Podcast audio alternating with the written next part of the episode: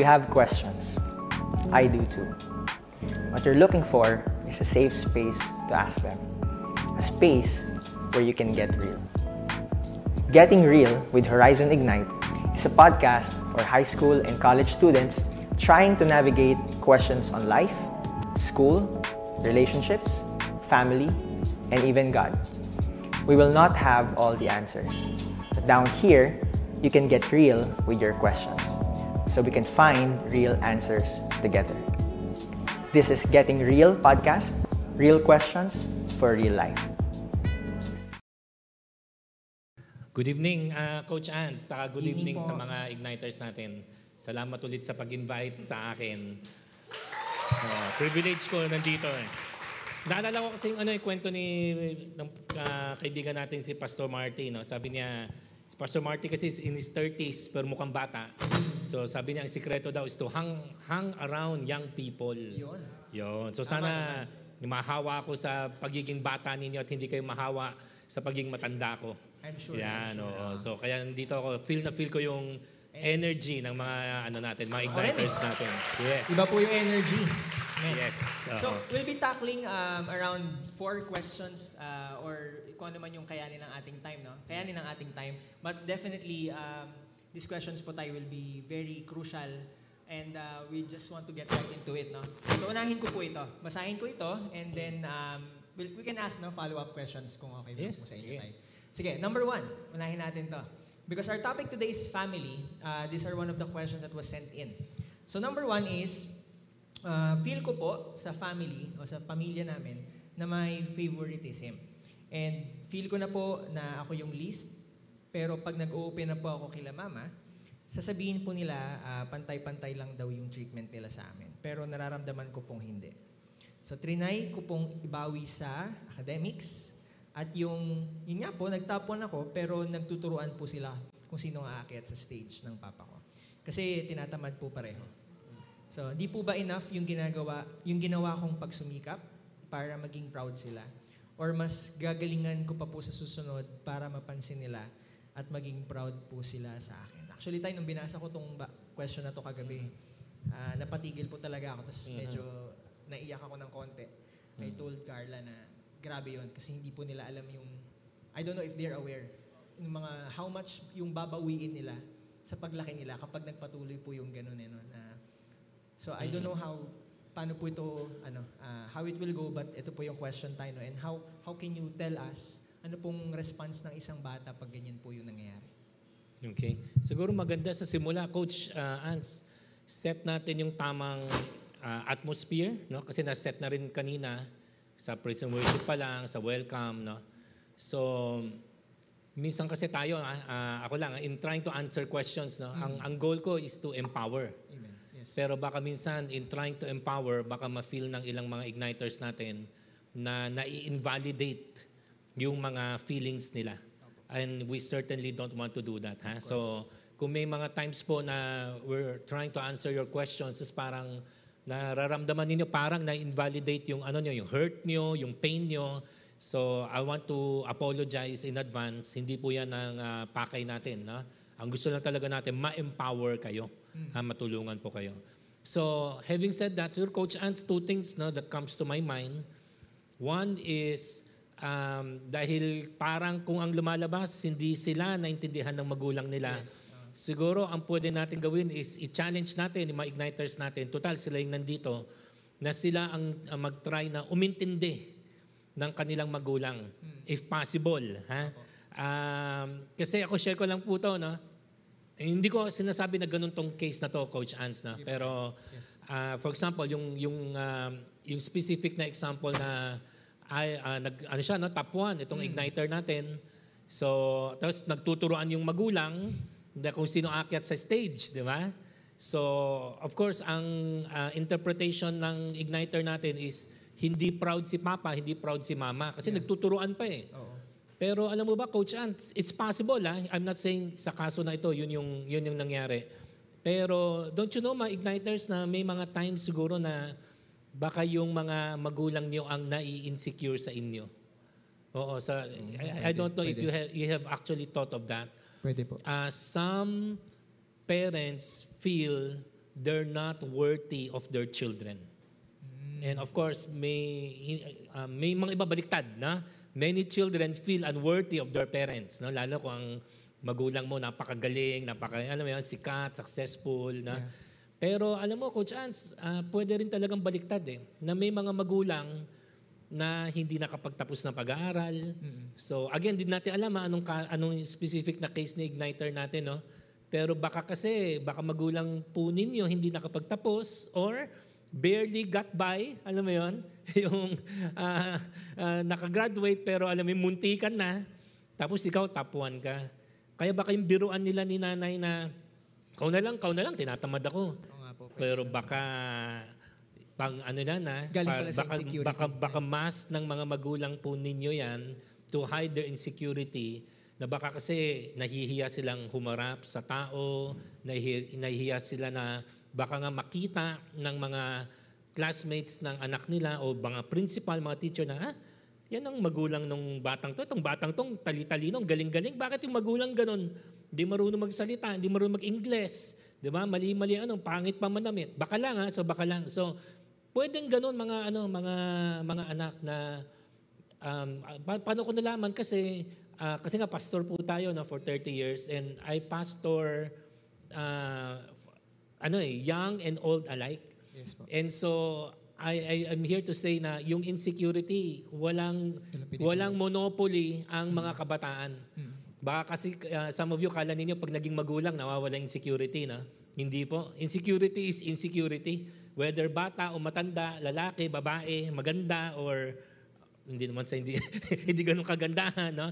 Uh, ordinaryo o sikat, insecurity is insecurity. So, ako ang basa ko diyan sa ano, ah, baka pwedeng baka may insecurity yung mga magulang. Yun nga lang hindi siguro nila napag-isipan yung magiging epekto sa anak nila na dating tuloy ang interpretation tuloy ng anak na ay hindi proud si papa, hindi proud si mama. Yeah. So that's very sad. Pero kung kung pwede natin matulungan yung yung igniter natin na baka change of mindset na ikaw muna ta- tayo na lang sug- siguro na ano try natin intindihin si magulang baka meron din silang pinanggagalingan, pinanghuhugutan. Hindi ko sinasabing justified yung ginawa po nila kasi kung ako po yon, kung anak ko kahit na actually nga walang honor eh. 'Di ba? Siyempre yeah. pr- proud tayo no pero ah, pero yun nga it's uh, sadly ito yung kaso nitong igniter natin. So that's one thing no uh, coach Ans na baka pwedeng pwedeng ma Ma-consider. ma-suggest o ma-consider ng igniter natin. And if I may go to the second one para tuloy-tuloy yung kwentuhan natin no coach. Um, sa second one is yung ano ah, ang pinaka-empowering siguro na coaching natin dito sa igniter natin is love your parents but never ever na never ever get or try to get your happiness from somebody else or your validation from somebody else. Yeah. never ever base your happiness on other people. Kasi pag ganun po no magiging biktima po tayo for the rest of our lives. No so yan kasi ang pinaka definition ng victim mentality na ano yung kaligayahan natin yung validation natin yung identity natin kinukuha natin sa iba eh ang totoo niyan coach Chance na ang totoo is hindi talaga natin control ang reaksyon ang emosyon ang desisyon ng ibang tao No? May mga tao talagang ano eh, hard to please eh. Yes. 'Di ba? May mga tao talagang kahit anong gawin mo, wa- walay eh. Opo. Pero it doesn't mean wala kang kwenta, 'di ba? Kaya nga sabi po natin ganito, no? Yung kunwari lang um, for example, uh, criticism na coach. Yes. If somebody criticize me, uh, the person who's criticizing uh, yung yung pagiging critical niya, reflection yan ng pagkatao niya. Hindi siya reflection ng pagkatao ko. Yeah. So, alam mo, if people will not validate you, hindi mo problema yon. Hindi mo issue yun. Issue nila yon.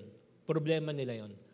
No? So, ah, kaya nga yung last line ng Igniter, siguro, I don't know what broke your heart, ah, Coach Ans, no? siguro yung buo. Para sa akin, yung last line na, ah, ano yung, ano, sabi niya, gagalingan ko pa ba sa susunod para mapansin nila at maging proud sila. Yeah. So again, pwedeng proud na sila, di lang nila alam paano pakita. Pero let's just say, ah, worst case scenario, Coach Ans, kung let's say hindi talaga sila marunong no? Ah, how to make another oh, mag-express o baka may pride issue sila, ayaw nila din na mas magaling ang anak nila kaysa sa kanila. Let's just say worst case scenario, no? Maraming klase Mahirap, magulang. Oo. Pero basta ikaw, ano ka, dapat ah, buo ka. Buo yung pagkatao mo kay Kristo. Yeah. Buo yung identity mo kay Christ. Love your parents but do not get your validation from parents or uh, from anyone else for that matter. Kasi hindi ka biktima. Ha? Um, tayo pinanganak, nilikha ng Diyos to be conquerors, to be victors. So never ever, no? anyone who makes you feel like a victim, anyone who makes you feel less than, reflection yan ng pagkatao nila. Hindi yan reflection ng pagkatao mo.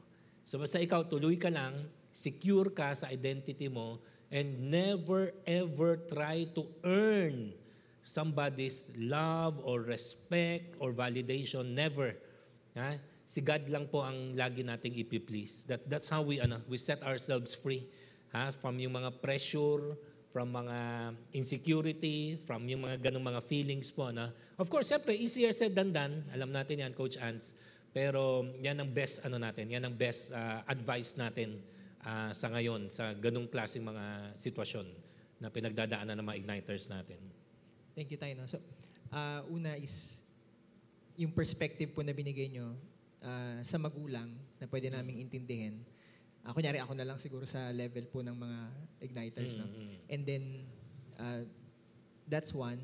And then, i-consider rin namin na wag sa kanila kunin yung yung validation, Validation, happiness. identity, yeah. Pero all. realistically tayo, no, sa lalo na po ngayon, kasi ah, naging bata rin naman po tayo, alam natin dapat may pagkunan nun eh. Mm-mm. Mas mahirap po siyang, um, sabi na, mad- madalas po natin marinig sa church, no, yung pagiging whole, buo, no, secured, ganyan. Eh, kaya nga po ganun yung series natin sa Sunday ngayon, no. Pero kailangan may pagkunan po siya eh. Hmm, yeah, of course. Paano po kapag hindi talaga namin siya makuha? Hmm. Ah, or all throughout our youth, no, hindi namin siya gaanong nakuha, kulang, hindi sabi natin hindi sapat.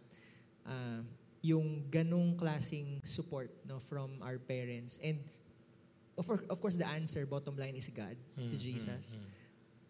pwede po bang pahingi ng handles or tools? How we can get that practically from the Lord? How how can we discover that no? Kung meron pong nakikinig na, I mean syempre nakikinig kami ngayon na andito po kami sa stage na yon that delikado po if we get that from our friends Mm, from social media and uh, because that's always changing so constant po talaga si God so paano po namin yon uumpisahan Hmm. Meron tayong ituturo sa mga susunod nating lesson ha sa identity na. Merong isang uh, I think sociologist siya, si Charles Cooley. And um, I think meron siyang tinatawag na the looking glass syndrome if I'm not mistaken ha. Check na lang po ninyo na. Parang ang kanyang teorya ay yung pagkatao mo ay kinukuha mo sa taong pinakamahalaga sa iyo. So for example, kung ang pinakamahalaga sa iyo tatay mo, at ang sabi ng tatay mo, galing-galing mo. Kahit na sabi ng buong mundo, ang hina-hina mo, feeling mo, ang tingin mo sa sarili mo, magaling. Kasi sabi ng taong pinakamahalaga sa iyo, magaling ka. So pagbaliktad naman, kunwari, nanay mo naman pinakamahalaga sa iyo. Sabi ng nanay mo, ang pangit mo. Kahit na sabi ng mga classmates mo, ang ganda-ganda mo, sana akin na lang ang beauty mo. Na? Mga ganon. Pero tingin mo sarili mo, pangit. Kasi sabi ng nanay mo na pinakamahalaga sa iyo, ah, pangit ka. totoo po yan So, ah, paano natin i-translate to sa spiritual life? Na? If you believe in Jesus Christ, you believe He's a real person, so gawin ninyo si Jesus ang pinakamahalaga sa iyo Yeah. at yung kaniyang opinion ang magfo-form ng identity natin. No? So si Jesus kasi totoo naman kasi siya eh. No? Hindi naman siya legend, hindi naman siya myth, hindi naman po siya ah, fiction, no? hindi siya comics, hindi siya cartoon. Na totoong ano siya eh, totoong being siya. So if you make God or Jesus the most important person in your life, then unti-unti, hindi naman sinabing overnight to, coach na. Apo, apo. Pero unti-unti, yan, darating ka, ka sa point na, kita mo, paano mo, paano makikita nag-grow ka? Pag unti-unti nakikita mo na yung mga criticisms ng tao, they don't matter anymore. Of course, it, again, it will not happen overnight, pero unti-unti, no? Ah, even yung, okay, nag-expect ka, papalakpakan, papalakpakan ka ng magulang mo. Hindi. Ni ha, ni ho, wala. No? Uh, konting affirmation, wala. Pero makikita mo, no? it doesn't bother you as much as, I- as they did before. So, anong ibig sabihin nun? Ah, ibig sabihin, nag-grow ka na. Wow. Oh, and then, Yeah, yun lang, the, the, the more you make Jesus Christ the priority, the primary love of your life, then makikita mo, unti-unti, na magugulat ka na lang sa sarili mo, na binubuo ka na pala talaga ni Lord. At doon mo masasabi na, ah, ito pala yung sinasabi ni Tatay Mans, na yung pagiging buo. Nice. No? Again, hindi ibig sabihin, ano ha, uh, immune ka na sa criticism. Not necessarily. Hindi rin ibig sabihin, hindi ka na naghahanap ng affirmation. yeah, yeah. Siyempre, tao tayo. No? Ah, mahalaga pa rin ang affirmation. Yes. Pero again, the things that uh, used to crush you and destroy you, ah, it do- they, do- they don't bother you that much anymore. So nakikita mo, ah, unti-unti, binubuo ka na ng Panginoon. And that's a great feeling na ah, whether you're ah, young or Yeah. or old actually. Na, ang sarap ng feeling na alam mo, mahalaga ka simply because God says so. Wow. Grabe po yun, Tay. Mm. So, in a sense, may measurement din po, no? We can know Yes. Oo, through time. Mm. So, merong feeling, may, kasi mahirap i-measure eh. Pero, pag hindi na pala masyadong nagme-make impacts sa amin yung yung kakulangan Yes. ng, ng Oo. validation ng ibang tao. Ako, ako Coach Hans, ah, to be practical. Opo. Ako, ang sana na-overcome ko na hindi ko rin alam ha, kung paano. Yan, Yun yan. siguro sa kakagawa, kaka-apply din sa, sa tinuturo ko, sinasabi ko, ah, comparison. Mm-mm. Di ba? So, comparison. So, kami mga pastor, nako-compare rin kasi kami sa isa't isa. No? So, syempre, preaching, preaching namin, yung mga likes namin, lalo na nung, even nung, ah, yung ah, COVID, di ba? Lahat ng mga churches nasa social media. Yeah. So, alam mo yun, paramihan ng, ng, wa- ng views, mga ganyan. So, nung, nung nakita ko na, ah, nung COVID na, tapos nakita ko na yung mga comparisons that used to really, really bother me a lot, hindi na masyado. Siguro meron pa rin, kasi tao pa rin tayo, pero compared to before, dati, grabe, pag, pag ano, diba, pag nakaramdam talaga ako ng insecurity, grabe talaga ang epekto sa akin. Ngayon, ah, pag nakarinig tayo na, kunwari, ah, may umaten, no? umaten, sa, sa church po natin, no? sa Horizon, di okay, no? Pagkatapos ko mag-preach, pagbaba ko, ang kinomend, yung, pinal, pin- yung pinanood niyang other church, Oh, may ganun po kamanhid dito sa Horizon. Oh, buti na hindi ka? ka igniter yun, ha? So, biro mo ako, nag-preach, ha? Who you? Pero ang kinomend ay, ay, Tatay Manson mo, napanood ko si Pastor ganito. Oh, ang ganda ng sermon niya. Di ba? Parang, ah, wala man lang Grabe yun, thank, wala man lang Grabe. thank you sa akin. Wala man lang, di ba? Kahit na bulahin mo man lang ako ng ganda ng sermon mo, kahit na bola na lang. Di ba? Wala, wala. Kinomend yung ibang, uh, ibang pastor, ibang preacher. Alam mo kung insecure lang ako, coach, sabihin ko, eh di sana doon ka na lang lumipat. Exactly. Oh. Di ba? Yung mga ganun. Hindi, totoo. Pero kung dati yon, malamang sabihin ko talaga yun, ah, sa kanya ka pala nabiblesa, di, di, doon ka na lang. Di ba? Di, huwag ka na lang dito. Next naman, di ba? It's hurt, baby. Na? Pero ngayon, nung ano, na, nangiti lang ako, ah, may konting ano, alam mo yun, meron pa rin, may kurot. Pero dati, hindi lang kurot yun. Dati, black eye yun. Oo, dati, it will really bother me a lot. So, nakita ko na, ay, okay, Lord, thank you, ah, na nakikita ko na nag-grow rin pala ako. Ay, pat- pati pala kami mga pastor, binabago ng Lord. Amen. no? So, binabago din kami ng Lord. Yan. So, tha- that's a good thing. So, kung kaya mangyari sa akin, kaya rin mangyari sa inyo. For sure. So ito pong estudyante na nagtanong nito tayo, ah, hindi natin alam kung anong level na niya, high, senior high school, college, ganyan. But as he or she goes through that, ah, hopefully makita niya po no, yung progress Yes. sa heart and mind niya na hindi na masyadong powerful yung ah, siguro neglect o kakulangan ng validation ng parents niya. Ah, hopefully yun yung mangyayari. Amen. Thank you tayo, no? Palapakan naman natin si tatay. Thank you, Ah, thank you. you po sa wisdom. Next question naman po tayo, tay. So ito ay galing naman sa point of view ng isang older sibling. No? Mhm. It's about disciplining yung siblings niya. And ito po yung tanong niya. No? As an ate or oldest sibling, Uy. uh, how can I discipline my siblings na firm ako pero naipapakita pa rin ang love ni Jesus? Kasi po, hindi sila nadada, nadadaan sa mahinahon na pagsasalita. Kapag hindi mo dinidisiplina, okay, alam na natin sino nagtanong. Ay, na, hindi pala siya. Um, yeah, paulit-ulit na hindi ginagawa. Wala na rin silang respeto sa akin bilang nakakatanda. Minsan naiiyak na lang ako sa sobrang frustration sa kanila, lalo na kapag ang dami kong gustong sabihin, pero pinipigilan ko lumabas dahil for sure, hindi maganda yung masasabi ko. So this is coming from a uh, frus- medyo Frustrated. frustrated, po na Na ate. na ate. Oo, and can apply also syempre sa mga kuya. No, we can relate sa mga may kapatid, di ba? Ah, at mas nakakatanda kayo, kayo mas maraming responsibility. Mhm. We, di ba tayo kung may kung medyo mas may marami kang kapatid na mas bata, minsan nga sila pa yung paborito na Oo, take for yeah. granted yung pagiging responsible mo. Yeah, oo. Pero ito pong question na to, specifically para sa kanya, sa mga mas matanda. How can we deal with that tayo sa ganitong kagustuhan niya? Gusto niya discipline yung Mm, ano, yeah. mga kapatid niya. Pero nahihirapan siya dun sa balance ng pagiging loving and firm. Oo, so again, again, first coach ha, before we answer, kailangan i-affirm muna natin tong ating to. So kung nandito man siya, pwede ba natin palakpakan Yes. tong ating ito? Kasi palakpakan na rin ninyo lahat ng mga panganay. Pero sa totoo, hindi naman lahat ng panganay ganun ka-responsible. Na? So ito yung sinasabi nga po natin na ano eh, ito yung, ah, pa, ito yung, di ba, sa- sinasabi natin, frustration eh, or disappointment is the language of the passionate. Okay? So, ina-affirm natin yan.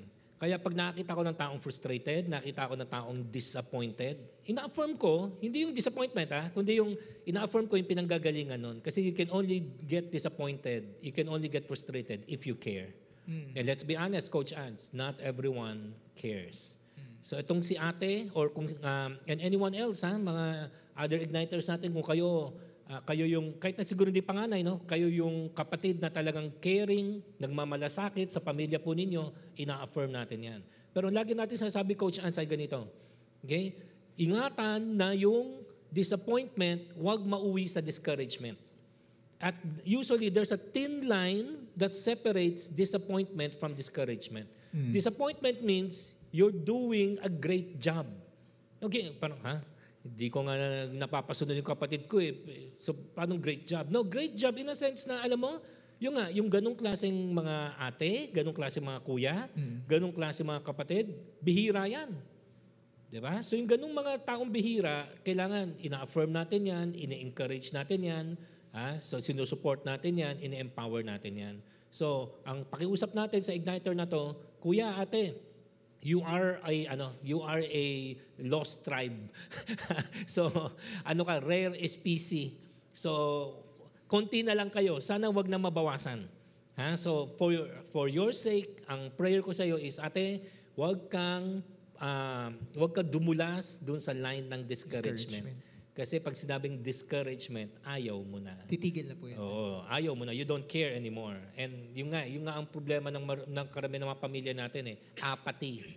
No, walang pakialam. So, yan ang ano natin kay ate. Kaya ang kailangan siguro na, ni ate ay mga tools. Mm, Ah, yes, so yes. baka hindi ko ma, Opo. ma- hindi natin ma-share tonight no specifically pero ate kailangan mo ng mga tools na Ah, tools kung paano mag-advise, Mm. tools kung paano mang-encourage, yung mga ganyan po ba, no? So what you need are tools. Kasi guys, iba po sa atin, ang kailangan lang natin tools eh. Yung skills ba, Yes Coach po, Hans, opo. no? So maganda na yung ginagawa mo eh. Pero baka lang ate ah, baka you don't have the right skills pa on how to encourage people.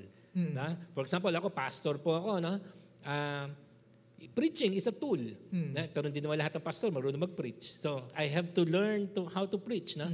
Isa sa na, tool na ginagamit ko sa church, na, siguro most of you mga igniters, ah, madalas niyo nakikita sa akin to, lalo pag Wednesday, vision casting. Vision casting is a tool. Na? So, yung mga ganyan, although I'm speaking as a pastor, no, Coach Ants, pero um, inaano ko lang from my world na gusto natin ipasa sa mga igniters na in your world, uh, of course, in your context, pwede rin po ninyo ito matutunan. For example, vision casting. Di ba? Of course, pag sa may vision casting sa mga kapatid, hindi siguro yung in a crowd, di ba? Hindi siguro yung may praise and worship muna. Ba? Hindi, of course, hindi ganun ka-formal. Pero sabihin, yung tool ng, yung skill ng vision casting, napaka-valuable. It applies hindi lang sa church, it applies maging sa bahay, it applies, yeah. So gusto mo pasunurin yung mga kapatid mo, di ba? Teaching. Yeah. Teaching is a tool na ah, isang tinuturo natin coach Ans is this na ang discipleship nadadaan pala sa teaching. Kasi ang turo kasi sa Matthew 28, di ba? Go make disciples. Opo. And then sabi, teaching them to obey. Okay. Kasi marami kasi sa atin ano eh, ah, ah, sermonize, sermoning them to obey. Di ba? Pagalit them to obey. Shame them to obey. Hindi. Pero the way pala to get people to obey is to teach. Di ba? For example, yung sinasabi nila, di ba, yung, uh, kunwari, may, kunwari magulang, di ba, sa, sa bata. Kung yung bata, pag tumatakbo, di ba, nagagalit yung magulang, ay, huwag ka malikot! Di ba? Teaching ba yon? No, that's, ano, that's scolding. Di ba? Ang teaching is, oh anak, dahan-dahan ka lang maglakad ah, kasi alam mo, baka madapa ka. Yan. Yun, teaching yun. So, im- imbis po na don't run, Yes. walk slowly. Oo, yes, teaching yun. Ah, okay. Pero kung sinigaw mo, hindi na teaching yun. Scolding na yun. Mm. Di ba? O pag, pag, pag sinabi, ikaw talaga, bata ka. O yan, ano na, shaming na yun. Di ba? So yung ganun na mga mga principles na-apply din po sa lahat ng bagay. Kasi ate, alam mo ang ang issue ng pinag-uusapan natin dito, leadership. Yeah, yeah. This is a leadership issue. Di ba? And so leadership, a leader needs tools. Di ba? The tools of vision casting, the tools of teaching, the tools of goal setting, the tools of encouragement. Ganyan ang leader, Coach Hans eh. Hindi mabadali. Na? So minsan yung ano, kunwari, yung marunong ko magbasa rin ng ano, like kayo, no? Minsan ako, gusto ko pa. Hindi totoo ha, sa horizon po, no?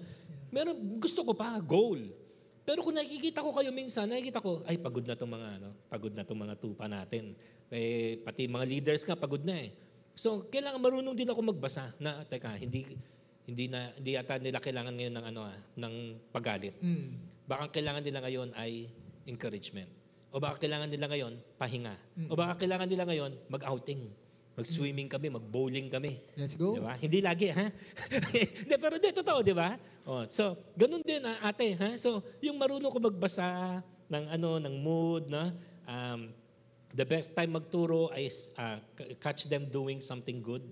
Af- After do after catching them doing something good and complimenting them, that's the best way to teach. That's the best time to teach. Lagi natin sinasabi, Coach Hans, dito sa Horizon, ganito eh. The best time to teach on something is when they don't need it.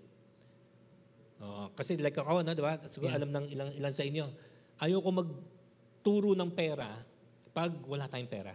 Mm-mm. Kasi I will come across as too needy and desperate. Na? Yeah. Ang, the best time na gusto ko magturo on giving is pag marami tayong pera. Para sasabihin ko sa church, guys, alam niyo ba, ano ha, okay tayo ngayon ha, may surplus tayo, may abundance tayo ha, hindi nagda-dry up yung funds natin ha. Unlike kung nangyari kamakailan na. Pero ngayon, nakaka-recover na po tayo. No? So, pag okay yung finances ng church, ah, sabi ko, this is the best time to teach about giving. Why? So that people will know I'm not talking about money to get, to get from them. I'm talking about money because I want to bless you. So ate, ganun din. Kasi baka ang dating para sa iyo yung utos mo eh. Pero kung napa ano mo, napa na-communicate mo na na alam mo, ka- sa kami mga Chinese kasi may term kami na shoti, shobe. Na shoti is younger brother, shobe is younger sister. Parang alam mo, shoti, shobe. Kaya ako tinuturo to, para sa iyo to. Hindi to para kay ate. Eh, para sa iyo to. Yung mga ganyang mga bagay ba? No? So again, tools yan. So, this is a leadership issue. This is a good question. So, encouragement ko kay ate, una, Don't fall into discouragement. Okay lang ma-disappoint kasi passionate ka. Okay lang ma-frustrate kasi you care. Okay? yeah. So you're one of the rare ones. Kaya ang pinaglapakan ka namin kanina eh. Pero pangalawa, para hindi ka naman laging frustrated, learn leadership. Leadership is the name of the game. Di ba? Sabi nga ni parang John Maxwell natin, everything rises and falls on leadership. Pati pala sa sa bahay, mga pag-uutos ng mga kapatid, di ba? Getting them to follow, getting them to obey. Even yung, yung sasabi, wala silang respeto sa akin. Tingin ko ate, hindi. Tingin ko lang ha. Tingin ko again, baka leadership. Leadership issue lang. If you learn to become a better leader, ate, ako, confident ako, kasi tama ang puso mo, ang ganda ng, ng passion mo, you care about your family, tutulungan ka ng Diyos. So it's just a matter of learning the right skills. No? And then if you become a better leader, sabi ka ni Andy Stanley, di ba? When the leader gets better, everything becomes better, including the household. Mm. Siguro number one po tayo, ah, kung nagagalit siya lagi, ah, tool po ba yung, ano, ah, syempre, anger management. Hmm. Mamanage siya muna yung anger niya. Kung heart issue ni ate yun. Oo. ano, Oo. huminga, ganyan. Pum- tumalon. Tumalon. Ah, Pero i- wa- that's one, syempre po, no? Kasi Oo. para ma- mag, mag-function nga siya ng maayos, hindi, hindi siya mag-give in dun sa frustration niya. Yes. Pero yung sinasabi niyo pong vision casting, ah, ang itsu- pwede po ba ang itsura nun is, ah, naalala ko syempre may mga kapatid po ako Mm. mas bata and mm, napakalayo po natin sa perfect tie, no? Ah, pero dung, yung pag pinakita ko sa kanila, ah, yung effect nung ginawa nilang Mm, mali, mm, mm. uh, what it can what it can lead that to consequences Mm. and then the other way is ano naman pag ginawa nila ng tama Mm, mm. in a sense yun po ba yung vision casting Pwede, pwede. Pwede ganun. Marami kasi, ang vision casting is a whole new, is a whole new animal. Uh, the- malawak yan eh. Pero it's a great, great tool. Mahirap, ano yan, I'll, I'll be the first to, ano ah, to admit, ang vision casting, mahirap matutunan. I'll be honest with you. Pero pag ito, tiyagaanin yung matutunan, sobrang powerful na tool ito. Apo. Ha? Pero wala, wala tayong time to go to go into that tonight. Na? Ayun. Kung gusto niyo, bayaran niyo ako one-on-one. Naturuan ko kayo ng vision casting uh, to the best that I can. Pero nga, tama yung sasabi mo, coach, na pero ate, kung i-check mo rin kasi yung heart mo, kung heart issue mo kasi yung anger, eh baka kasi yung mga kapatid mo, trigger lang. Iba kasi yung hindi ka magagalitin, pero yung mga kapatid mo kasi talagang ginagalit ka lang. You, you get that? At iba naman yung talagang ikaw magagalitin, And kahit na sino, kahit na hindi kapatid mo, basta sino na hindi ah, hindi swak sa panlasa mo, hindi ah, na-meet yung standard mo, magagalit ka, mainis ka kasi perfectionist ka, eh heart issue yun. So check din natin ha. A- ako kasi ang basa ko lang, yung, yung misa ng ano natin, Coach Ans, na, Opo. where we're trying to answer anonymous ah, question, hindi natin alam yung, Yung yung, context exact na context, no? Oo. So pwedeng dalawa yan or pwedeng both, na? Pwedeng may may heart issue. Kung may heart issue, siyempre di-deal mo talaga yan, na? Ah, kasi kung heart issue mo anger, kahit na, um, na kahit na perfecto yung mga kapatid mo, meron at meron magti-trigger niyan sooner or Yes. later. Oo naman. Ah, so kung heart issue yung anger, then you have to deal with that heart issue. Pero kung ang issue talaga ay how to get people to to follow you, then it's an issue of influence, and uh, influence is an issue of leadership. So learn leadership. Yan, basa sila ng libro ni John Maxwell.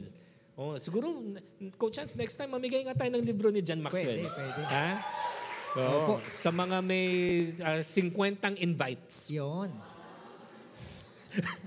Kaya the, ba, kaya ba? by the way tayo flash lang namin yung QR code ah, sa mga gustong magtanong mamaya ng live questions so please scan the QR code. Kung wala pong data pwedeng magtaas ng kamay tapos bibigyan namin kayo ng papel saka ballpen. Ha? Wala? Sinong gusto ng papel saka ballpen wala lahat Libre ba yan? Libre? libre po yan Ah, libre pala. Pero kung wala naman, wala, taas sa kamay. Ah, gustong magsulat ng question, tapos submit na lang later. Sige, so lahat may, ano, may data. Ah, sige, pakiscan na lang po yung QR. And then, please submit your questions. Pwedeng anon- anonymously or pwedeng may pangalan ninyo. Pag may pangalan ninyo, we'll ask you to please ask the question with the mic. Mamaya, ha? As we get to the last part of our Mhm. Q&A. Pero habang tinatapos natin, natin tong prepared questions, mag-send na kayo ng questions ngayon, ha? So it can be around the topic of family then or hindi. Pwedeng pwede. Okay? Getting real nga eh. Sige. So thank you Tay for ano sa mga ate, sa mga kuya, alam niyo na ang gagawin, no? Manage and uh, learn leadership, no? Sabi ni Tatay Mans. Next question po, um, di ko po na, ano no, uh, i-combine ko kasi tayong dal- dalawa. Sure. Uh, parents, about parent separation question to. Oh. So, papakita natin yung dalawang question na nandyan, but uh, isa-summarize ko po siya into one, ha? Hindi ko lang po na-advise sa media team natin, no? sorry. So, yung unang question is ito. Ah, kasi I think ah, maganda na pag-isahin na po natin Hmm, siya tayo. sure, sure. Number one is kung tuluyan na pong maghihiwalay ang parents namin, may tuturing din po kayang iyong way ni Lord bilang bahagi ng restoration, quote, quote-unquote, niya. Inalaw po ba ni Lord ang tuluyang separation ng family as part of His good plan? So in question number two is also around that, no? Yung about family problem, what if your mom and dad chose you between, uh, ask you to choose, yun yung ibig niya sabihin, ask you to choose between one of them. Kung kanino ka sasama if they break up, who would you choose? And what would you do if your parents argue in front of you and your siblings? So ang summary ko po nito tayo ganito. Sa mga times na inevitable na yung hiwalayan ah, ng magulang ko, pag nag-aaway po, ah, number one, pag nag-aaway po sila, anong tamang gawin naming mga anak? Nyari, nagkakabatuhan na ng gamit, ah, ganyan. Na number two, pag natuloy na po yung hiwalayan, will po ba yun ni Lord o inalaw po ba yun ni Lord? And then number three, ulitin ko na lang po mamaya, no? Kanino po ba ako sasama? Kung talagang hindi na talaga ma- niyan. maiiwasan yung ganun. So, yun po. Yung number three, tingin ko, yung specific na sagot ha, tingin ko hindi tayo ang Best, no? ang best na ano Kasi eh. sa context pa rin. Kung pwede sana, wag eh. Mm. Alam mo yun? Kasi baka mamaya ikaw pa masisi. Mm. Di ba? As much as possible, you, ang, ang sagot mo lagi, neither. Pag, kunwari, kunwari ako yung tatay, ano, maghiwalay na kami ng nanay mo. Saan ka sama? Mama, papa, mahal ko po kayo both. Mm. Laging ganun lang. Hindi nga, maghiwalay nga kami. Kailan ka sasama? Mahal ko po kayo both. Ibig sabihin, may mga bagay na hindi ka obligadong sagutin. Mm. Kasi baka mamya, hindi ko naman sinasabing gaslighter ang magulang niyo ha. Pero baka man mabaliktad pa. Yeah. Tapos mamya kung nagka, alam mo yun, nagkasumbatan, mamya madamay ka pa sa gulo nila at sabihin, ikaw nga eh, nung naghiwalay kami ng mama mo, sumama ka sa kanya. Yeah. Pinili Eh, mo siya. Mama, di ba? Of course, siya, eh, Papa, di ba pinapapili mo ako? Hindi. Kaya yung mga ganung mga bagay, it's best to, ano, don't give an answer of either one. Okay? Kung sila magdesisyon, then sila magdedesisyon. Pero as much as possible, wag ikaw. Kasi I've seen too many ng mga ganyang sitwasyon, Coach Ansa. Yung sinasabi natin na hurt people, hurt people, ang papa mama mo wounded yan. Kaya walang satisfactory na sagot. Yung mga ganong mga issue, ah, walang, walang tama. Walang tamang sagot yan. Whether sumagot ka na papa o mama, walang tama. Kaya ang best, huwag ka magko-commit sa isang sagot. Huwag ka, mag- huwag ka sasagot. Sabihin, basta lagi ang sagot mo, Papa, Mama, kahit anong mangyari po sa inyo, I want you to know, mahal ko kayo pareho. Mm. Ganon. Yun, yun po ang tama. I'm not asking you to lie or to be manipulative, but this is wisdom. Never answer a question na pinipilit kang pag, iba, pag, pagpili, Oo. pag tama mang paning- Mamili, mamili. mamili between your mother and your father. Never. Just as, ito, siguro, wala namang mga parents dito, na? Mga pe- kung, pero kung may parents dito, di ba, ah, never ever answer a question pag tinanong, sino paborito mo sa anak mo? Never ever answer that question. Kung meron ka magsagot, keep it to yourself. Pero laging ang sagot ay pantay-pantay ang pagmamahal ko sa mga anak ko. You- That's the right, ano. That's not a lie. That's the right uh, and the wise answer. So, yung pangatlo, tingin ko yun, mag-stick ka lang doon, anak. Huwag mo ilalagay ang sarili mo sa isang posisyon na later on pwede kang balikan. Di ba? Pwedeng i-ano sa'yo eh. Pwedeng, yun nga, masumbat sa'yo mamaya yan eh. Ha? So, kasi ang ano nila, Papa, Mama, hindi naman po ako maghihiwalay, di ba? Kayo eh. Kasi kung ako po, kung tatanungin ninyo, ang sagot ko, neither. Gusto ko po, ang kasama ko, both of you, together. Mm, yeah, mas maganda yun. Yun, yun ang tamang sagot. Ha? Okay, ikaw talaga, tinatanong ko eh, di ba? So yun, Ba- bakit kasi inyo, sa inyo ang, ang, ang, ang sagot nyo, depende kung sino mas malaki ang baon. Yung mga ganun, di ba? hindi, hindi mo yun ang tamang sagot, ha? Ma-igniter. Kaya kayo nandito kasi tinuturuan namin kayo ng wisdom, na? Yan. Yung, yung theolo- theological question siguro, Coach Ans, ang ano, um, Will po ba ni Lord? Okay, doon tayo lagi sa ano ha. Lahat po ng mali o masama, never pong kalooban ng Diyos. So wag po natin sasabihin, kalooban po ba ng Diyos maghiwalay sila? Hindi po. Kasi nasa Bible po na divorce is not from God. Yeah. So wag po natin i-attribute sa Diyos yung sinabi na niya sa kanyang salita na hindi nga po niya kalooban eh. 'Di ba? Ngayon, if, if some of you might ask, eh ba't niya inalaw? Hindi, kasi lahat naman po ng free will natin inaalaw ng Diyos. Yeah. Yun po yun. Kaya nga tayo may free will eh. Pero hindi porke inalaw niya ay gusto niya. Mm-mm. Yun po. Kaya nga po niya, kaya, kaya nga po tayo may Bible, kaya nga tayo sa church na may, may discipleship. Kasi nga, tinuturo natin ano ang kalooban ng Diyos. Basta ang, ang lagi natin isipin mga anak, anything wrong, anything sinful, anything bad, never naging kalooban ng Diyos. And never equate the permission of God with the pleasure of God. Okay? Iba yung inalaw niya kasi nga free will, pero basta kung mali yan, kasalanan yan, pangit yan, nakakasakit yan, never natin, never natin i-attribute na kalooban ng Diyos yan.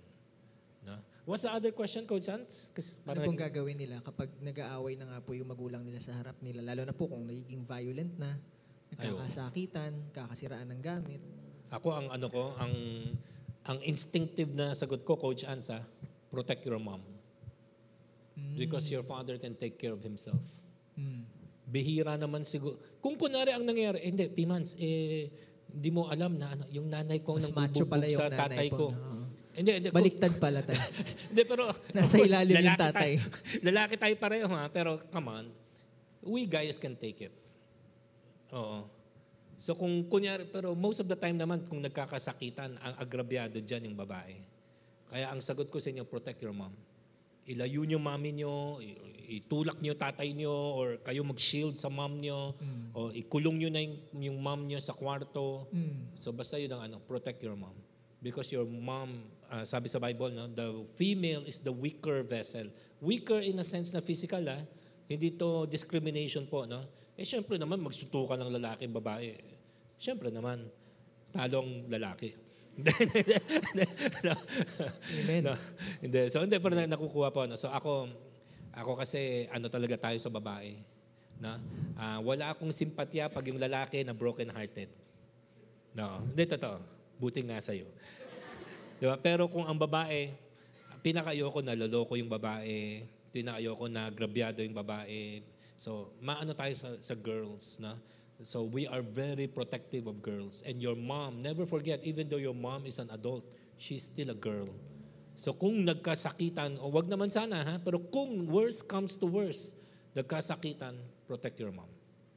Protect your mom. That, that, that will be my, ano, my practical answer. So for someone na, just last follow up dyan, no? Nag maghihiwalay na nga po sila eh. Mm. So, ako po bilang anak, um, ano po yung pwede niyong ibigay sa aking tools or encouragement ngayon na nangyayari na to? It's some, some, mukhang inevitable na siya. Mm. So, okay na po yun, no? hindi ako mamimili. Mm. And uh, steady lang ako pag nag-aaway sila, protect ko yung mom ko. Tapos alam ko na ngayon na hindi naman to will ni Lord. Pero maghihiwalay na sila eh. What can you say po sa akin? Siguro dito papasok ko chance yung ano eh, yung only a healthy me can be a blessing to others.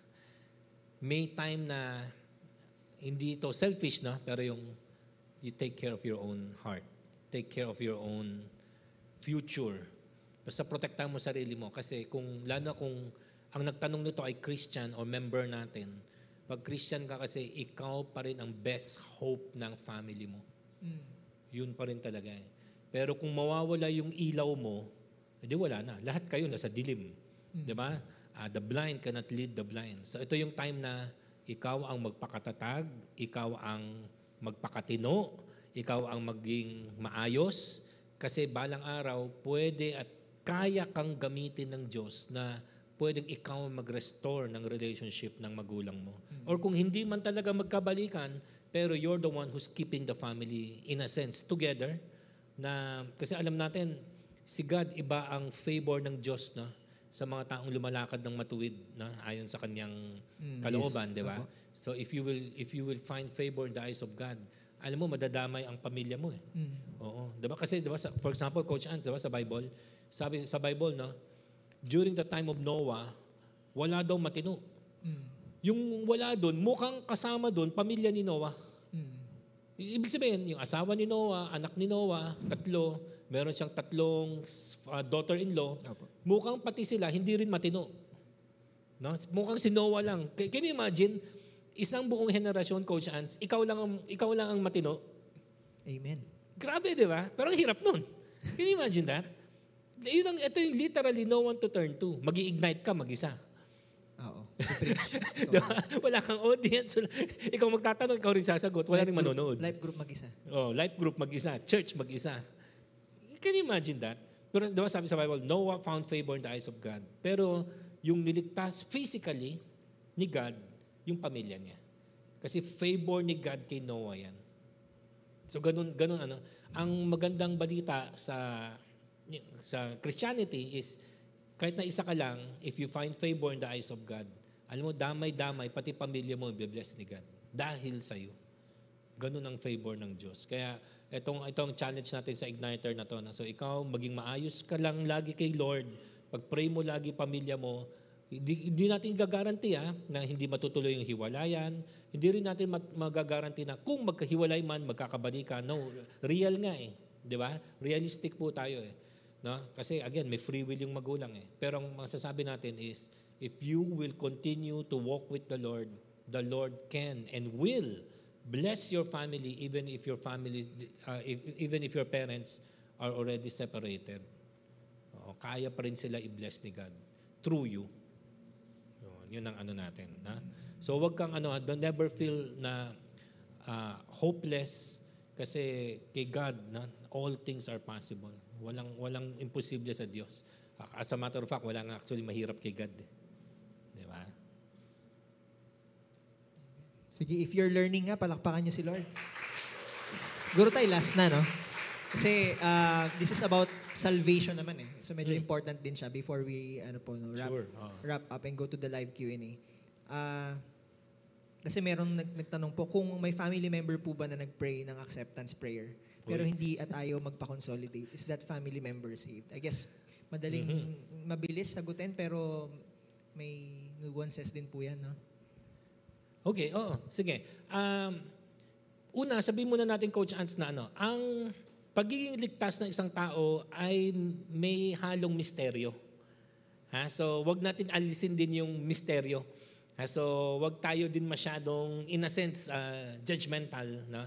Kaya ang sinasabi natin madalas, Coach Hans, is madaming gulatan sa langit.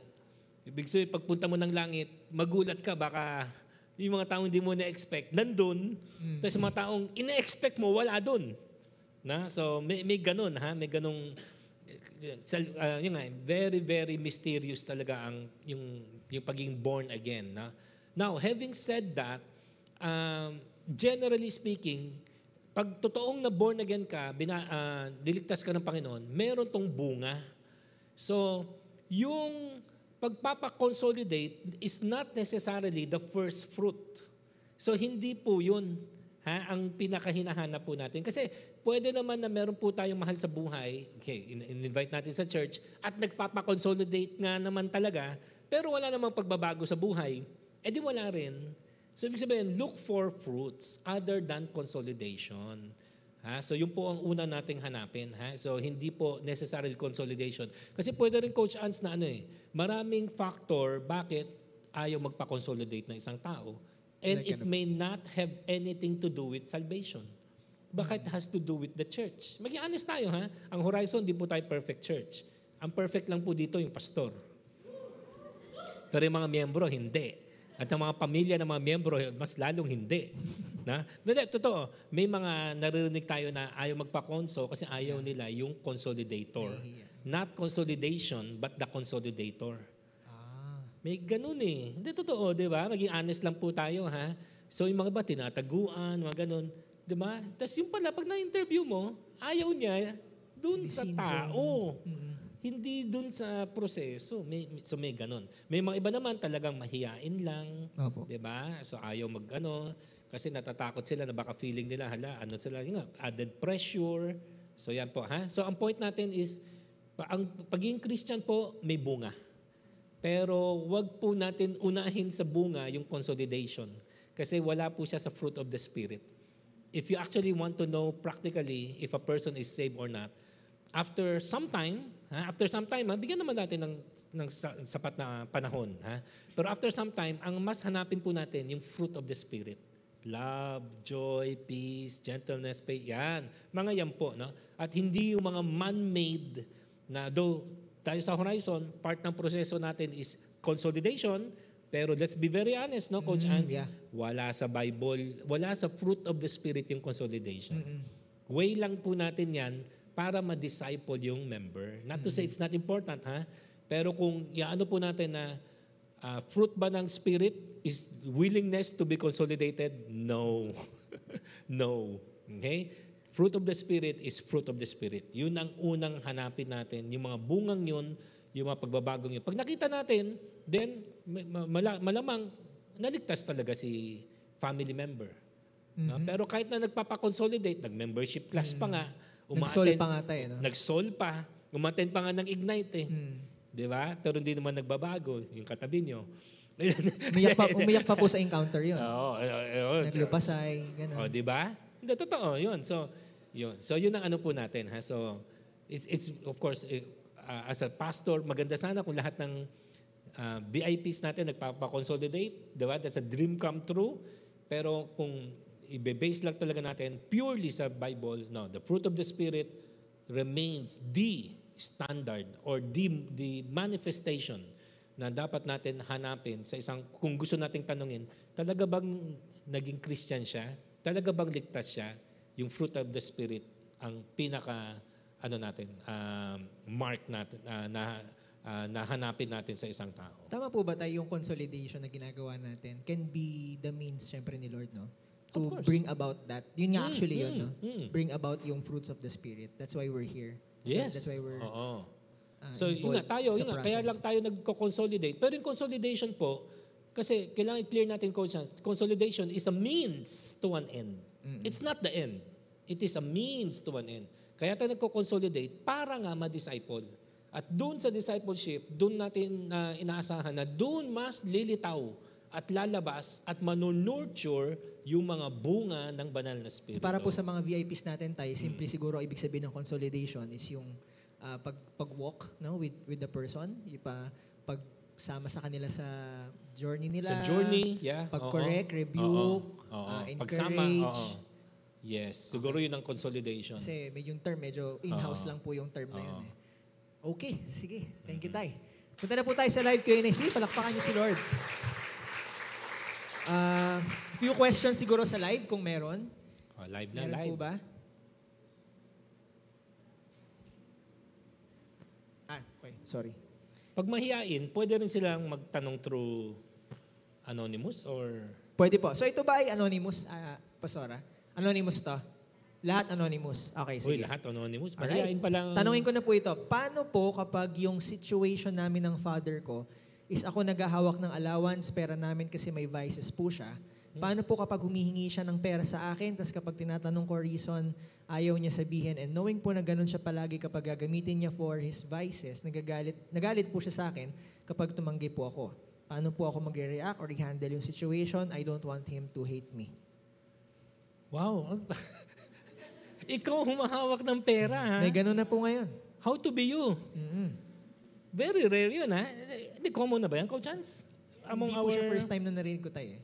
Na yung anak ang humahawak ng pera, ha? May Wow. mga ganun na po ngayon. Hindi man lang yung nanay. Hindi po O wala yung nanay? Hindi po natin alam eh. Oo. Sige, wow. anonymous po siya pero taas pero- mo nga kamay mo. But that's a very, ano, May ah, nanay ka ba? Char.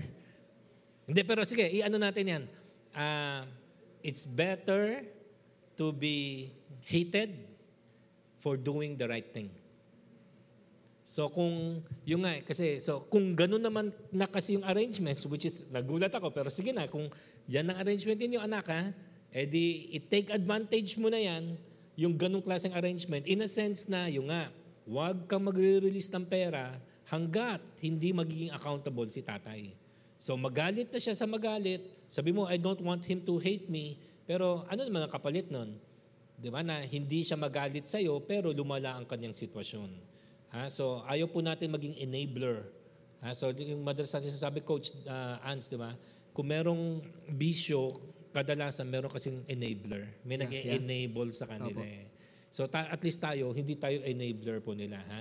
So si, si Jesus nga eh, ganun din po, nasa sa pagmamahal niya sa atin, He was willing to be hated. He was actually willing to be crucified on the cross for loving us. So ganun po. Na? Loving people sometimes means you need to disappoint them. Na? You need to hurt them. Ah, lagi natin sinasabi ng Coach Ants na Opo, ah, si God mismo, mahal niya tayo, di ba? Pero hindi siya nangako na hindi niya tayo sasaktan. Ang pangako niya ay hindi niya tayo ipapahamak. Mm-mm. Di ba? Yung Jeremiah 29:11, di ba? Ah, yung I know the plans I have for you, plans to ah, bless you, to prosper you, not to harm you. So pansinin niyo sa English, hindi po siya not to hurt you. Ha? No? Sometimes willing si God na saktan tayo kung ito ay para sa ating ikabubuti. Ah, basta ang promise niya, hindi niya tayo ipapahamak. So ganun din anak ha, Ah, wag mo ipahamak yung tatay mo. Ha? So kung sabi mo, tay, magre-release ako ng pera, pero sabi mo sa akin para sa Yan, ito. yan, yan. At kung gusto mo nga, ako na lang bibili. Kaya sabi mo, bibili ako ng gamot. Baka naman droga. Bawal na gamot. di ba? Hindi, so, hindi, totoo, di ba? Kasi nga may vices nga siya eh. So baka mamaya, sansan nga rin talaga mapunta yung pera. Hard-earned money din ninyo yan. So tama lang, maging responsible ka anak ha. And uh, ang prayer ko sa'yo, maging firm ka. Ha? Maging firm. And yun, maging matatag ka, kahit na i-pressure ka ng tatay mo, basta kung hindi siya willing maging accountable, stand firm. And I want to affirm na you are doing the right thing. So keep on doing the right thing. Siguro, last one, tay. Ah, anonymous din po ito, no? Pastora? Okay. Ah, mama and Papa brings balance po sa bahay. Mhm. Si Mama yung tough love and gentle love. Uy. Sorry, si Mama yung tough love and gentle love naman po ang kay Papa. Oy. Pero last year, may Papa passed away. Oh. Sorry. And yung balance sa bahay nawala. Laging nagtatalo mga kapatid and I observe po na lahat kami ah, need ng gentle at caring love. Mama is struggling to show her or express yung love niya for us kasi hindi ah, hindi nakas sorry, hindi nakasanayan sa family niya. Sa Christian po, how can I be a help to my mother po sa pagbalance ng tough and gentle love sa family na even ako po struggle to express. Oo. Ta- i-ano, i-ano muna Sad. natin, no? I, Oo. let, let's Medyo let's mahirap affirm siya. the void. Na? Lagi natin sasabi, Coach Ants, na pain demands to be felt. Mm. And for healing to take place, you must acknowledge the pain. So, anak, ano lang muna, this may be, hindi ito direct na sagot muna ha, ah, sa tanong mo.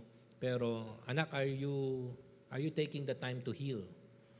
Kasi, kailan ba? Last year? ah? Last year lang, fresh yan. Ha? So, totoo, life goes on. No? Pero, at ang ano ko sa iyo is take the time to heal. ah. I ano mo, i, i-grieve mo yung yung loss ng ng father mo. At mukhang mukhang based sa kwent doon sa tanong niya, Coach Hans, mukhang this person's a good relationship, no? Opo. With his or her Papa dad, ha? So i-grieve mo ng tama 'yan para para ma-heal, na? We don't heal by denying. Ha? We don't heal by saying spiritual things. Diba? In Jesus name, eh, hindi hindi ganun. Jesus can heal pero hindi sa ganung mga mga shortcut na pamamaraan. So, go through the process ng pag-heal. Ah, so, part ng ano yan, ng healing 'yan. Ngayon, as you heal, ako naniniwala ako, part ng gagawin ng Diyos, hindi ako si God ah, pero knowing God, part ng gagawin si, ni, ni God is kung ano yung mga kailangan nating mga mga cure, sabihin na natin gano'n, ha? Papadala sa atin ni God. And it can, of course, not necessarily through a parent, na, but pwedeng through a friend, pwedeng through a mentor. Ganun naman kasi si God eh. Na, so, na, na, no one will replace your dad. Ganun na talaga yon. So, when you lose a parent, you will feel that void. And it is designed to be like, like that. Para makita talaga natin na iba talaga. Kasi you only have one parent eh. Mm. Kaya pag nawala sila, may mga father figure, may mga ah, second parents, na pero they will never replace yung yung original parents mo. So there will always be that void. Ah, yun ang totoo ha. I mean, kasi real tayo eh. Yes, Ah, hindi tayo plastikan, hindi tayo alam mo yun, binobola ko kayo, no. Pero ang sabi nila Coach Ants ganito, if you lose someone, it will always hurt. There is a sense na you will never fully heal. Mm. But listen to me, ah. It doesn't mean you will never fully live. You can still live fully with that pain. Ang closest analogy natin, Coach Ans, ay ganito. Para kang na-amputate ng kamay o ng paa. So kung naputulan ka ng kamay o ng paa, syempre, lalo na kung na-athlete ka, di ba, pa, basketball ka, tapos biglang naputulan ka ng paa, di ba? So, talagang maano mo yung, yung hurt.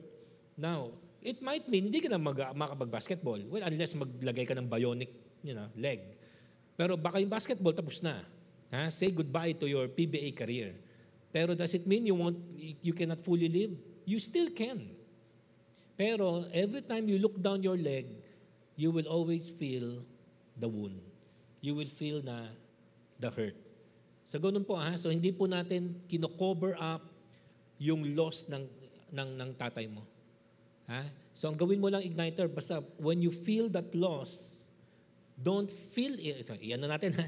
If you feel, F-E-E-L, if you feel that loss, don't feel it, F-I-L-L, with sin. Kasi marami sa atin, kaya naman nauwi sa bisyo, well, mga iba peer pressure. Pero may mga, alam mo, Coach Ants, ano, alam mo, ano, to medicate. Yeah. Marami sa atin, nagsa-self-medicate eh. Kung na-hurt ka, iinom ka. Ano, ba't ka umiinom? To medicate the pain. Ah. Kahit na alam mo, hindi naman nawala yung, hindi naman nasolve yung problema eh.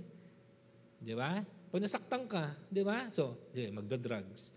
Di ba? Eh, ano yung papabayaan mo sarili mo? Di ba? Ano, ano yun? To feel numb. Di ba? So, nagme-medicate eh. So, anak, ang ano ko sa'yo, lalo kung Christian ka, ha? Sabihin ko na sa inyo yung totoo. You will feel the loss of your dad. Lalo na kung close ka sa dad mo, there is no, ano, wag tayo, hindi tayo yung, okay na yan, move on ka na. No, no, no, no. Dad mo yan, close kayo, wala siya, wala na siya. You might, you will never see him again unless Christian din siya. You, the next time you see him will be in heaven. For the rest of your life, you're going to miss him. Yun ang totoo. And you're going to grieve, you're going to mourn, and depende sa closeness nyo, you might not fully heal. Okay? So, yun ang sasabi ko sa inyo, ha? kaya nga real eh. Pero, ang sasabi ko rin sa inyo, dahil 30 years naman na din akong pastor, you can still fully live. Huwag kayo din magpaloko sa bulong ng kaaway na as long as you have a, a wound or a pain, you will never fully live. Mali yun. Mali yun. You can still fully live while you are still feeling the pain.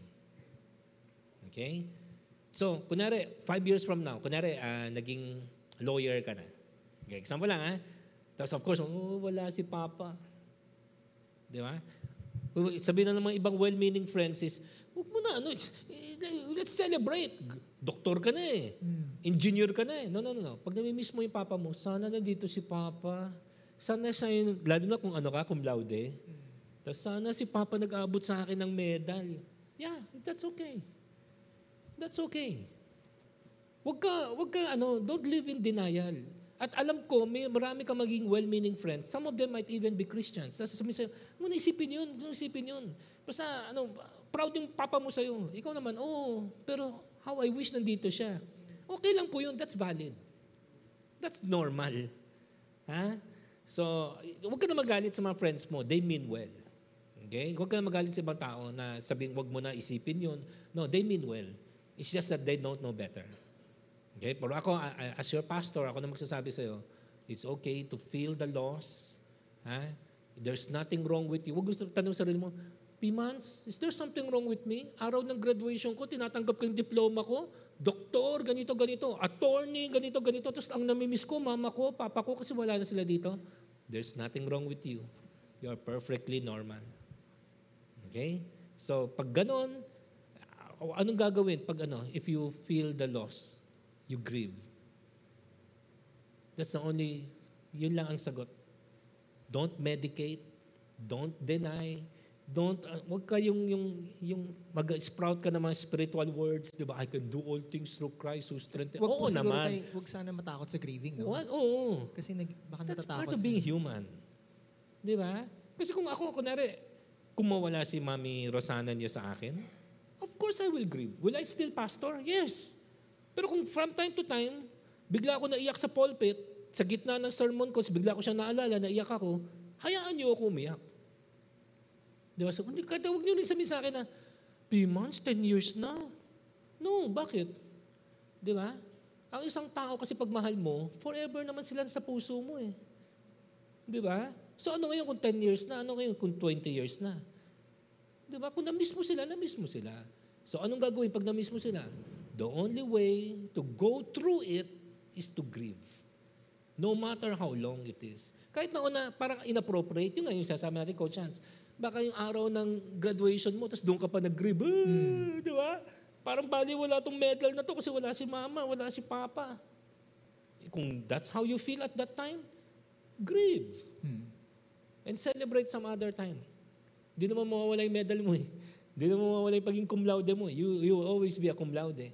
Pero if that, that moment, you feel the loss, you feel the void, that's okay. So, tama yung sabi mo, coach, na as Christians, bakit tayo takot na takot dun sa salitang mourn? Takot na takot tayo sa salitang grieve. As if, pag nag-mourn ka, pag nag-grieve ka, it will make you unspiritual. Yeah. Ano, wala ka ba kasing faith? Eh, kala ko ba tapos na tayo doon? Di ba? Sa Horizon. Sa mga VIPs po natin. No? Dito po sa Horizon, tinatry po namin. Tinatry, I'm not saying we're succeeding. Pero tinatry namin, alisin nga yung stigma ng mental health eh. Oo. So kung sinasabi nga natin na hindi nga basehan ng spirituality mo yung mental health mo.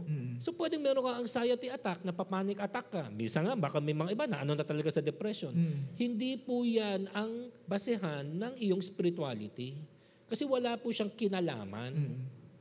Nakuha po natin. Hindi ka kasi nagpe-pray eh. Eh, eh, oh, di ba? Wala ka kasing faith eh. Christian ka pa man din. O, yung mga ganun. Eh, lalo kung kayong mga pastor, pastor ka pa man din. di ba? Eh, so kung alisin, kung tinatry natin ina, alisin, Coach Ans, yung stigma ng mental health, siguro pati yung stigma nga ng mourning, grieving, feeling sad, feeling lonely, huwag din po tayo matakot doon. Mm, get real. Si Jesus nga, umiiyak eh. Eh, wala namang kasalanan si Jesus, pero umiiyak si Jesus. Mm. Eh, perfect siya. So ano, nabawasan ba yung pagiging anak ng Diyos ni Jesus dahil umiyak siya? Or lalo nga na naman, the conscience, di ba? Nung nakita ng mga tao si Jesus umiyak, Mm, opo. eh ang iniyakan niya, ang nakakatawa pa, conscience, sa ganito, iniyakan niya si Lazarus. Si Lazarus. Na minutes lang later, bubuhayin naman niya. Da, if there's such a thing as waste of tears, yun yun. Kasi bubuhayin naman ni Jesus si Lazarus one or two minutes later eh. So why waste those precious tears for someone whom you're going to resurrect just one or two minutes later? Hindi ba kaya i-hold off ni Jesus yung, yung iyak niya for one or two minutes? Mm. Or pinapakita sa atin ni Jesus na it's perfectly normal to grieve. It's perfectly normal to mourn. Mm. Hindi Yes. nakakabawas ng pagkatao mo. At kung Christian ka, hindi nakakabawas ng spirituality mo, yung nagmo-mourn ka, yung nalulungkot ka, wala yun. Mm. Tao lang ang nagsasabi nun. Man-made standard kasi mga yun eh. Di ba? So, if kung nafe-feel mo nga, you need to grieve, go ahead and grieve. So, ito, wala na si Papa mo ha. So, yun nga, we want to uh, offer our sincerest you know, condol- condolences sa iyo. No? Pero, yun nga, that will be a void. Yun ang totoo. That will be a void probably for the rest of your life. And every time you feel that void, mourn, grieve. Because mourning is as spiritual as praising God. Na? Lahat kasi ng honest, gusto ni God. Na? Ino-honor ni God honest worship. Okay, so, mourn that, you're going to miss that. Pero, yun nga, ang sasabihin ko sa iyo, anak, God has still given you, given you the capacity to live fully. Even with that loss. You can still live fully. Ha? Gaya nga ng, yun nga, kung na naputulan ka na ng paa, of course, you will always miss your leg. Pero, you can still fulfill your dreams. You can still fulfill your God-given destiny, your God-given purpose, and all those things. Yun lang.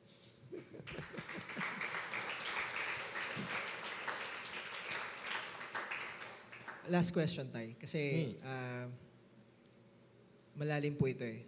Before, before we end. Hmm. Meron po bang practical ways na pwedeng i-practice sa daily life kung paano magiging buo and fixing our identity to Christ? Or naturally po siyang nangyari through your journey with Christ? Question mark.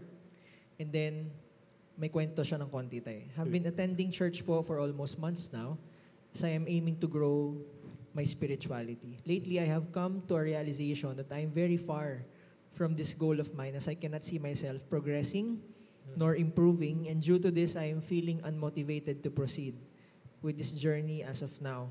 And I'm considering to take a break for a while. Why did God place me in this situation? What should I do?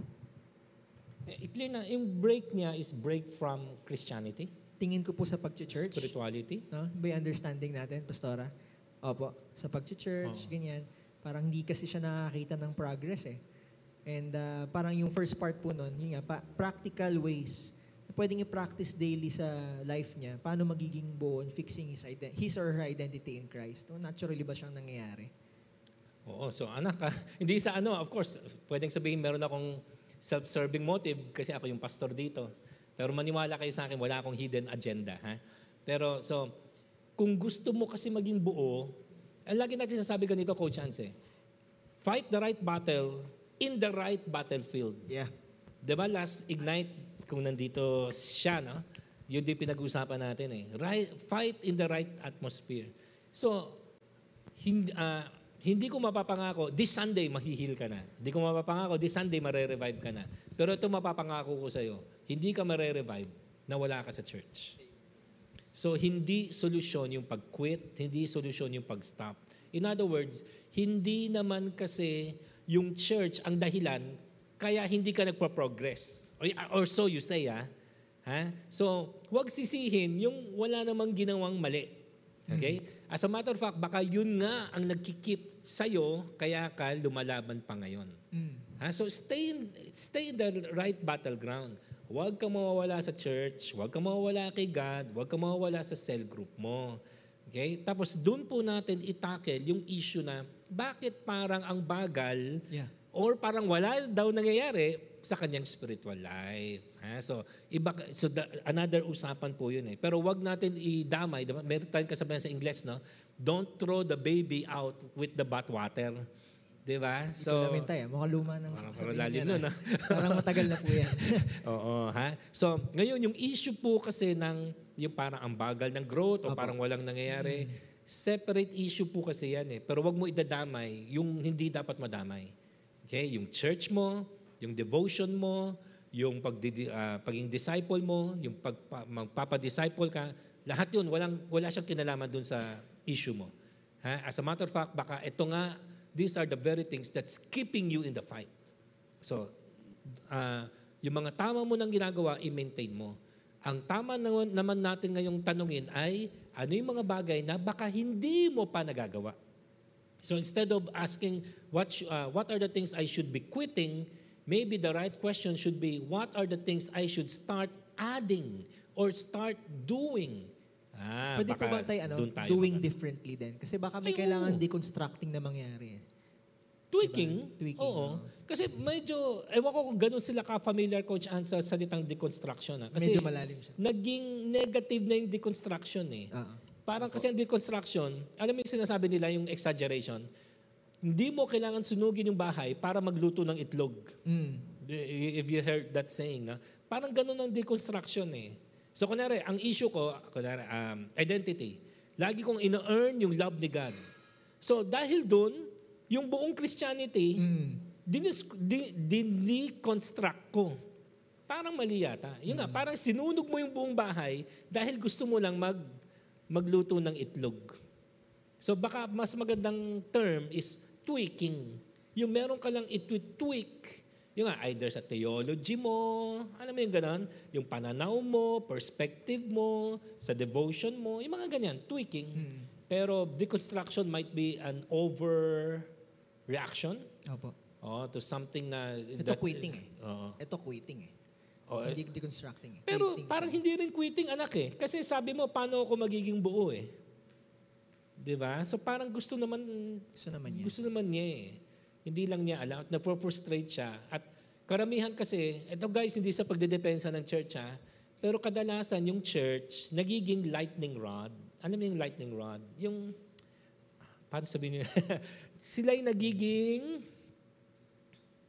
nagiging, Kidlat? Lightning po eh. Oo. sila ang lagi nasisisi. Ah, Pwede bang ganon? scapegoat? Oo. Parang kunwari, this is not to defend ano, this administration or what. Kunwari, if our life is not going well, laging sisi gov- government. Mm. Parang gano'n, no? Parang scapegoat. Di ba? Kahit na baka wala namang kinalaman ng government dyan, Apo, baka, apo. baka naman issue mo yan, di ba? So yung mga ganyan. So sa totoo lang, ah, ah, madalas yung church nagiging scapegoat, di ba? Nagiging lightning rod. Yan. Parang laging ang sisi sa church o sisi sa, eh, discipleship kasi. Pero baka hindi naman yun. Baka we're barking at the wrong tree. Kaya sa akin, anak, kung ah, kung of course, nandito siya eh, no? Sige nga. Dito ka ni ba? Pa- pataas nga natin. Sen, mga tayo ka na. Hindi, ang, ang, ang tingin ko, magpa-coach ka. As in coaching. So, y- ano mo, yung lack of progress mo, kung talagang lack of progress, o baka naman kasi sobrang taas lang ng standard mo. So, kung talagang lack of progress, magpa-coach ka sa ah, mentor mo, kung member ka naman ng Horizon. Sana tayo pare Yun, sana parehas natin. din po ng pareha biblical din po yung definition niya ng progress, no? Kasi baka sa Ba- mga Baka kasi perfectionist lang siya. or baka Hindi po yung ganun, ano ah. kasi what we what we define as progress actually man-made pressure lang. Oo, oo, or pwedeng yung ganun. requirements na akala niya Yes. this is what it means to be Mm. Christian eh hindi ko Mm. nagagawa. Oo. So feeling niya hindi walang progress. Oo. Pero love naman niya si Lord. Oo, o kaya baka nga, ang taas ng standard niya. Ang mga ganon, Ah. o pwede comparison din. Oo. Yun, yun nga po. Maraming ganun Compared eh. to them, di pa ako ganun kagaling eh. O So, baka kasi ang standard niya ikaw. Eh, syempre. ang baba naman nun. Oo, di. eh, syempre, alam natin, nag, nag-iisa lang ang Coach Ants. pero, pero kaya nga po, ano eh, Amen, kaya siguro diba? yung isang, Che, wala akong pera. Hindi, tsaka, kaya siguro yun yung tanong niya sa Char. taas, Tay, yung, yung identity. Baka, baka makatulong po yun, no? Sabi niya kasi, paano po ba yung practical ways eh, na ma-fix eh. Baka yun yung sagot niya, no? So, o sige. Kung yun ang ano natin, alisin siguro natin yung salitang fix. Kasi identity, ito, i-ano natin ulit ah, yung, yung mini-message natin. Christianity is the only faith, na, is the only ah, wherein identity is not achieved but received. Yung pagiging Christian sa totoo, pagalingan lang talaga mag- mag-receive. Amen. Yung, kasi ang identity, hindi mo kailangan i-earn eh. Pag ina-earn mo, something's already wrong. Mm-mm. If, ito ha, sabihin ko sa inyo mga guys ha, pwedeng member kayo ng Horizon ha, pwedeng you consider yourself born again Christian. But if you're trying to earn your identity, that is not Christian.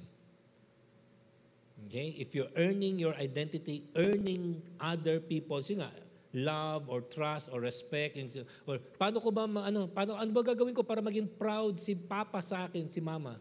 Ah, that's already, ano, you're already asking the wrong question. Ah, kasi hindi dapat yun ang focus natin. Not even your leader, Tay, no? And your Oh. pastor. Oo. Not even your leader or pastor. Ay, oo. Oo. Di ba? There's nothing wrong with obeying your your your pastor, di ba? Your leader, submitting to them. Pero not, ah, ang motive natin, eh kasi nga, gusto natin honor si God. Si God lang naman ang da- dapat i-please natin. But Yes. even si God, ah, hindi mo i-earn ang love ni God. You wanna please God, but you cannot earn His love. You cannot earn His pleasure. So the more na, na mag-sink in sa'yo to, anak ha, kasi nandito ka eh, di ba? The more mag-sink in sa'yo to, yan ang magiging healing mo. Ha? So it's not something to fix, it is something to receive. Amen. Yun yun. Amen. Malakpakan natin si Lord. Okay. Amen. Yun na po yun. That's it. Ah. Sige, so kung may na-receive kayo, pakisabi sa tatlong taong katabi nyo, I got it. I got it. Yes. Mag-transition na po tayo sa salita ni Tatay. And as we prepare, no, ah, tatanggalin lang namin tong setup natin. Okay. And si Tatay Mans na po ulit. No? Okay. Thank you, Tay. Thank you, Coach Hans. Palapakan natin si Coach Hans. Yes, thank you, thank you, ha. So, ang salita ni tatay ay, ah, i-remind ko rin sarili ko, hindi to sermon, ha? Yung coffee ko, hindi ko nainom, ha? Kaya ba? okay, so ito ay exhortation lang, na. So, pakita ko lang tong passage sa inyo, mga anak. Sa, ito yung binigay ni Lord sa akin na i-share sa inyo. Ha? So, ah, ito po yung ano, no? ito yung maganda sa pagiging Christian. You don't have to be the parent to be the influencer in your family. Kasi alam mo, ah, sa mundo, no, sa society, ah, patandaan. Alam mo yun, patandaan. Ibig sabihin, experience. Na? Ah, kunwari, di ka pwede magsalita, bunso ka. Diba? Kaya, ba't mo ko sinasabihan? Anak ka lang. Di ba? Ah, sa office, di ka pwede mag, magsalita dahil empleyado ka lang. Ang maganda sa Christianity, ang Christianity, although may mga ano ha, ah, order kasi, no? may order sa Christianity. Pero, ang order sa Christianity ay para lang sa order. Para may order. Pero hindi po nangangahulugan na pag ikaw ay wala ka sa tamang hierarchy, wala ka sa tamang posisyon, wala ka sa tamang title, eh, hindi ka na makakapag-influence. Sa Christianity, influence is influence. Na? So, ito po ang sabi ng salita ng Diyos. No? Di ba? Sabi niya sa mga magulang, You shall not make for yourself uh, a carved image or any likeness of anything that is in heaven above or is in the earth beneath or uh, that is in the water under the earth. So ayaw kasi ni God ng idolatry. Na?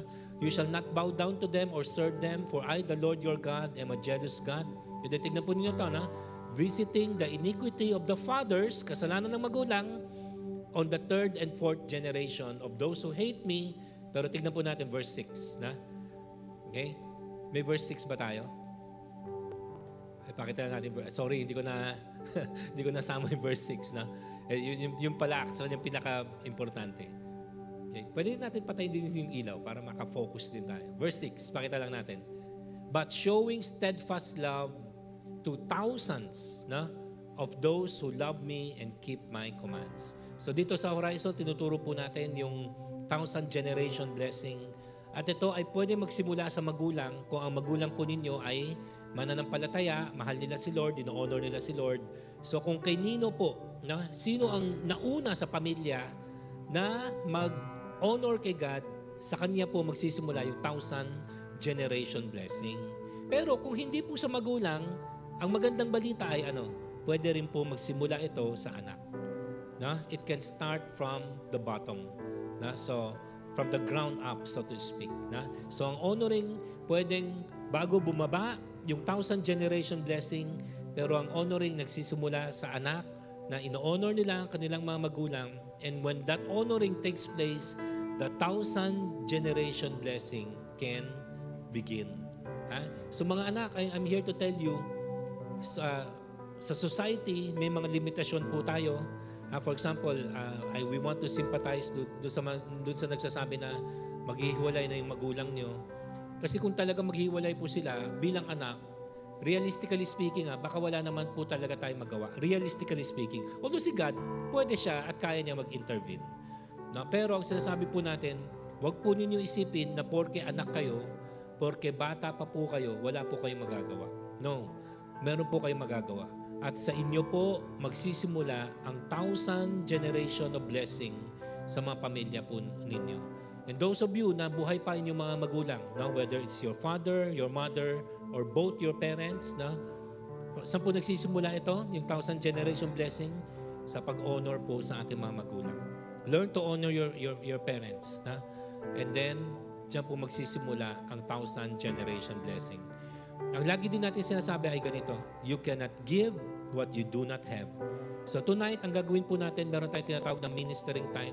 So can I call on my fellow pastors, no, kung sino yung mga mga kasama po natin, Pastor June, Pastor Bench, Pastor Chris. Sino pa? Sino pa yung tinap niya na? Si, ah, si Coach Ronald. Okay. Sasama na rin siguro ako, ha?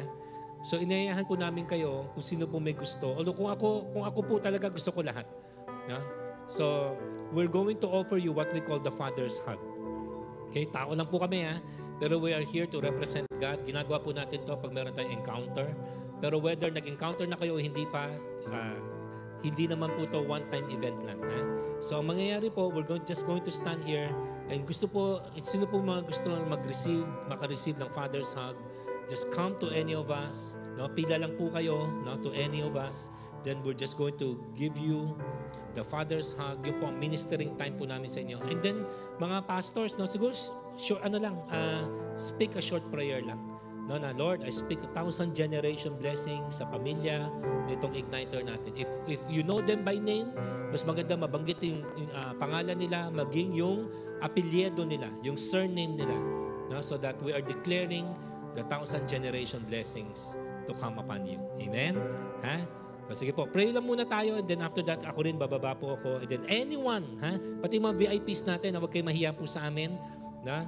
Uh, inyo naman po ito.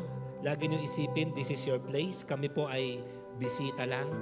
Na binigyan lang ninyo kami ng permiso na mag-minister po sa inyo. Okay? So don't be afraid. Don't be shy. Okay?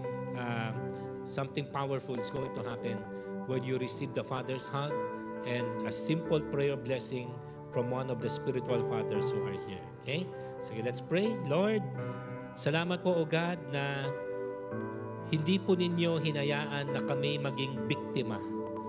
Hindi namin dinedenay talagang madaming mga pangit na nangyayari sa buhay, maraming mga pangit na nangyayari maging sa bahay, hindi namin dinedenay yan.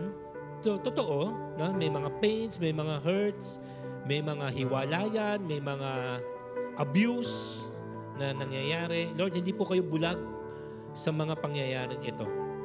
Pero Lord, at the same time, ang sabi po ninyo sa amin, ayaw lang ninyo na, Lord, we feel sorry for ourselves kasi may magagawa po kami. Young as we are, may magagawa po kami. And it's not taking power into our own hands, but receiving blessing from your hands.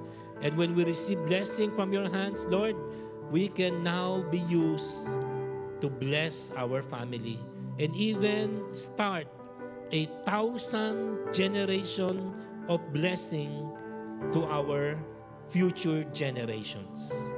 So God, salamat po o God sa kapangyarihang ito, sa privilege na ito. Gamitin po ninyo kami. Unang-una sa sarili naming pamilya and then Lord, maging sa sanlibutan para lalo pong maitaas ang pangalan ng aming Panginoong Jesus at lalo, mas marami pa pong makakilala sa inyong pangalan, sa inyong biyaya, sa inyong kaligtasan. Maraming salamat po. Start revival with uh, each one with our igniters. Magsimula ang pagbabago ng aming pamilya sa pamamagitan ng bawat igniter namin with each individual person receiving your blessing tonight. Maraming salamat po and this we pray in Jesus' name. Amen and amen. This is Getting Real podcast, real questions for real life.